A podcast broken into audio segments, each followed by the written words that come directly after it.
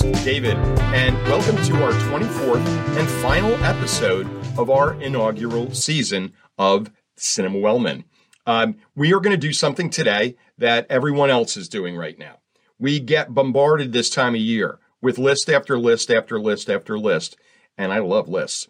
And we get everybody's best and everybody's worst.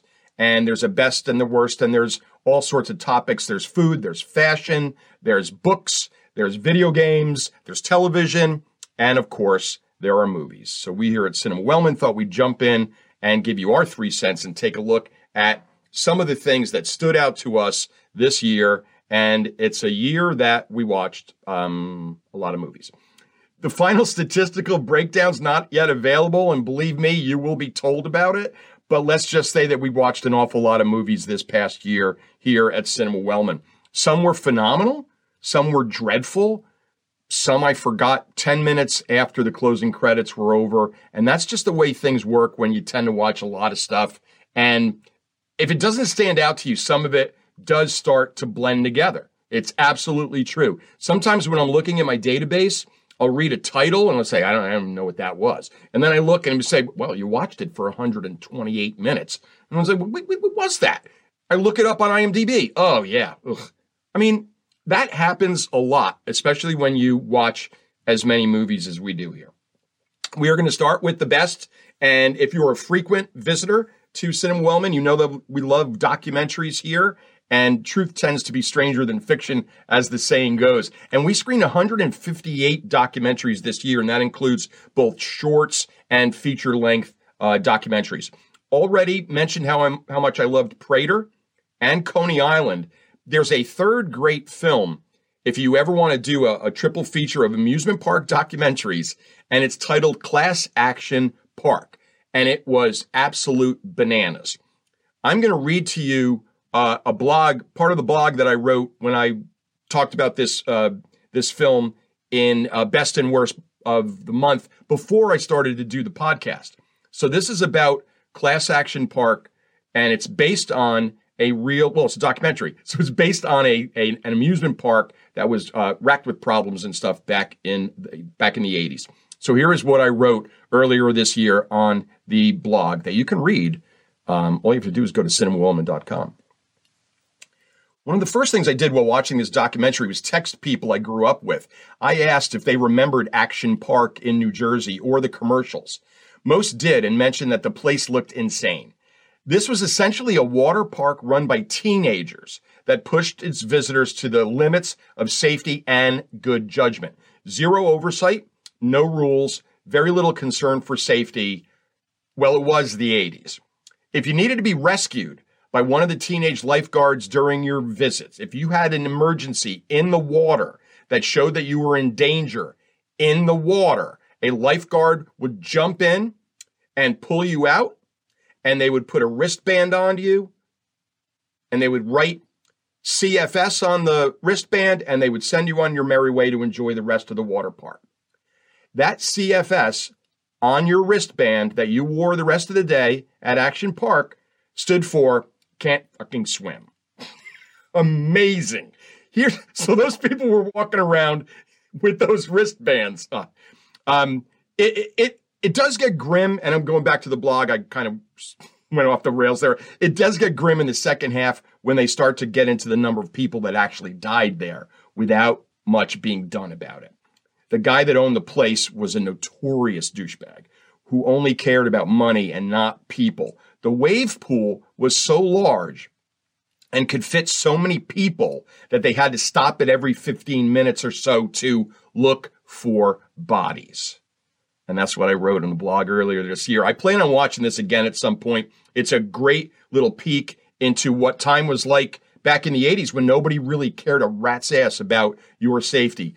That thing about the wave pool thing was just so frightening to listen to because what what buoys you up when you're in the ocean and the waves when the waves come salt water it's the salt the salt water makes us buoyant right if you do a wave pool and it's fresh water well that water just kind of bowls you over and you don't really go up at all and that's why people were being just knocked down and under and people stepping on them it's it's uh, again, the first part of that movie is is actually sort of funny, and then it does get a little dark and it gets a little grim.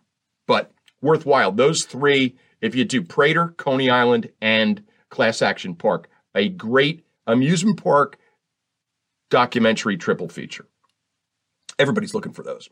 Uh, we also love foreign movies here at Cinema Wellman. 2022 is no exception. 141 foreign films were screened from 48 different countries, including Bhutan, Kazakhstan, and Papua New Guinea. We even watched four movies from countries that don't even exist anymore. Uh, we're always willing to watch a foreign film since you never know when Hollywood's going to grab a hold of them and remake them and, and ruin them. So see them when they're good, uh, when somebody else did them. Um, another thing that fills fits into the best list has to be TCM.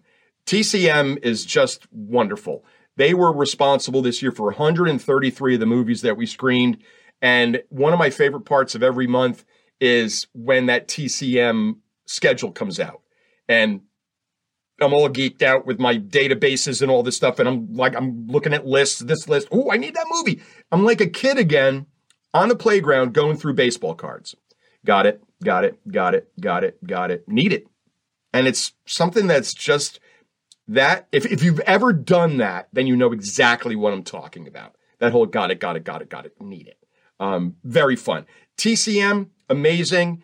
The the things that they put out there, the uh, they're big with film noir, as you probably know. A lot of older movies, 40s, 50s, things like that, um, and some great gems. And they do themes all the time, uh, as does Criterion Channel. They're both very, very good. Criterion Channel didn't make my list of the best this year, but they they deserve to be mentioned. Fantastic programming there. Back to TCM, they have the uh, the pre and post film analysis and commentary um, by Ben Mankiewicz and Alicia Malone and Eddie Muller. Uh, fantastic. They give you little insights into the film. And not only do they talk to you before the film, many times they'll bookend it and they will wrap it up at the end. Really, really good stuff. And um, always, TCM is always responsible for a lot of the films that we watch here.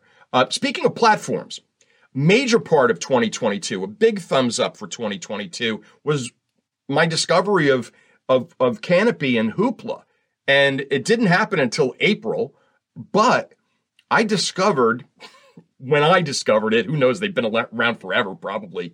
But I can't thank Kanopy and Hoopla enough for for what? For being a library, which is what they are.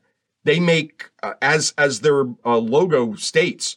Kanopy has over thirty thousand films, and and there's some really exceptional films that are available for free. And and I mean free free, not just commercial free like HBO is, but you have to pay for HBO. This is commercial free and it's free free because all you need is a library card to sign up. And they also uh, have books because they're like a library. For those of you that like to read, that's also excellent. Another genre that we dabbled in this year was the short. Shorts are wonderful little tidbits that tell a story that in a very short amount of time that sometimes you wish would go on. And you sometimes wonder, how are they going to tackle this in such a short amount of time? Um, it's exactly like short stories versus novels. And I sometimes marvel at how something that I watched for less than 20 minutes could impact me the way that some shorts I've seen have impacted me. This year, standouts Hot Mother, on My Mind, and The Beaning. Three amazing shorts I watched this year that affected me, even though the three of them put together are only 41 minutes long. It's no wonder that I like shorts since my major complaint, and those of you that have watched movies with me, a lot of times I complain about movies and I say that they're too damn long. That's and that's it. Sometimes I don't I'm not I don't want to watch a two and a half hour movie, two forty five, and that's what some of these action movies and comic book movies they seem to think that more is better. And don't get me started on comedies. Any comedy that goes over ninety minutes, you're going to have trouble making me laugh. that's a different kind of a thing. Um, the motto here at Cinema Wellman is, yeah, we watch that. And we do we, we're proud of that and we prove that over and over by watching anything and everything that looks interesting that crosses our path. Now if you're willing to do that you you tend to run into some odd stuff that's bad and it's it's really bad. It's it's unusually bad and yet there's something in that dreck. There's something in that well that doesn't make sense. That's stupid. This person can't act and this is a terrible script and that's bad direction and all sorts of things. And sometimes when you add it all up, there's something about it that's absolutely wonderful. And it's, I admit, this is a very fine line to tread with a film. And I've had friends say to me, hold on, you saw movie A, which was terrible, and you said it was great. You saw movie B, which was terrible, and you said it was terrible. And there's a lot that goes into that. It's it's hard. I can't even start to explain it. Sometimes it's just the people involved, and you're you're more willing to tolerate some things, and sometimes it's just that this it, it's ridiculous. Um, from this year, and I refer to this uh, these types of films as lovable junk. And this year, Stunt Rock, Hell Squad, Troll, and if you see any of these, you'll understand what I mean. It's like um, doing the it's a chef's kiss in front of a plate of garbage. And and sometimes that's what you're hungry for. Next, the first annual Cinema Wellman Director of the Year award has to go to good friend Richard Linklater. Now, Linklater, of course, uh, directed one of our favorites, Dazed and Confused. Uh, we watched seven different Richard Linklater movies this year, and they were all good except for that one with Ethan Hawke. Stop making those, Richard. I think you've made three. That's that's enough. Clear the decks. Do something else.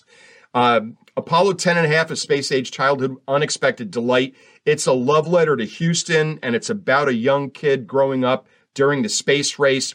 It had me from the start. It's tender, it's sweet, it's funny.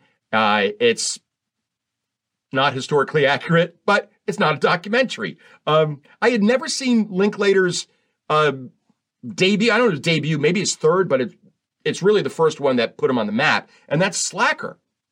Blown away by Slacker, wrote about it earlier this year. Um, it has this stream of consciousness kind of style to it where you have no idea where the film is going because, uh, case in point, opening sequence, uh, a man in a cab, in the back seat of a cab, and he's going on and on and on. It's this great monologue done by Linklater himself to the cabbie he gets out of the cab and the next and then you never see him again. And you you then follow the story of someone else. You could be following two characters for like 5 minutes and getting really interested in what they're talking about and everything. Then they interact with someone else and when they separate you go with the other person. It's so it's it listen something like that can only be done once because it was so unique and it was so interesting. Um, and then there's there's heads I win, tails you lose, which was the category all by itself because that's the one that I mentioned earlier. That's this four hours and 20 minutes or whatever it is of, of film leader that Linklater uh, collected over all the years of going to the Austin Film Festival. And he just edited it together and bingo. Uh, that stuff is, I'd rather watch that again than any of those Ethan Hawke movies. So there, stop making those Ethan Hawke movies. Um, let's go now to the worst that's enough for the best. I don't want to spend too much time on the worst, but there are a few things that I have to rant about one more time, including ambulance. Ambulance is so bad that I have had friends tell me that it might be the worst movie they've ever seen. And, and it's up there. It's really that bad. Uh, and doesn't go into the stunt rock badness. Not even close. Um, Breaking the Waves actually broke my spirit. I hated that movie so much that it left a stain on me that I still can't get off it sometimes. Uh, the Voyeurs was a prime example of what happens when you make something that looks enticing and stylistically and visually it's attractive, but nobody took the time to read the script or, or write the script for that matter. My hatred of romantic comedies is well known, but a final shout out of scorn has to go to Something's Gotta Give, My Best Friend's Wedding, Teacher's Pet, Starting Over, and One Fine Day. Hated them all. your advice to me might be, well, why don't you just avoid watching romantic comedies? My answer to you will be, uh, when you are when they are on a list, you must watch. It's one of the rules of having the list. And as someone near and dear to me always reminds me, you're making up all these rules. you don't necessarily have to follow them. And not a lot of people really know about all the rules that you follow religiously. But that's just the way it is. Then there's the hateful double feature of Mondo Cane and Faces of Death. And the only proper way to watch that twin bill would be sitting next to a bucket. Final analysis of the worst of 2022 is simply go away, Michael Bay. Before we wrap it up this year, I just wanted to thank everyone that has read the blog, listened to the podcast, or watched the podcast. I appreciate your support. Thank you for listening and, and liking and subscribing and all that stuff that I'm still not quite familiar with. This project has been so much fun. I, I could not have done it without uh, without Quinn. And Quinn's my my engineer. I know that I, I talk about we. I use that pronoun all the time at Cinema Wellman. It's just me. And I know that you guys know that too, but never would have got off, gotten off the ground without Quinn and his technical help. So hats off, my brother. Uh, it, it, wouldn't be happening without without your assistance. Um, I, I appreciate that people would take 30 minutes out of their their week to spend time listening to me rant about good movies, bad movies, whatever, odd, weird stuff. Um, it's it's nice to know that people would would take the time to do that instead of the millions and millions of hours of content that they have absolutely everywhere else. So, as I mentioned, this project's been great fun. Already looking forward to um, season two, which is going to launch in January. So, best wishes for a happy and healthy and positive uh, 2023 from all of us here at Cinema Wellman. I hope you'll be back next year. Thanks again for listening and subscribing and all that stuff. And thank you, most importantly, for spending time with me here in Cinema Wellman. So until next year, take care.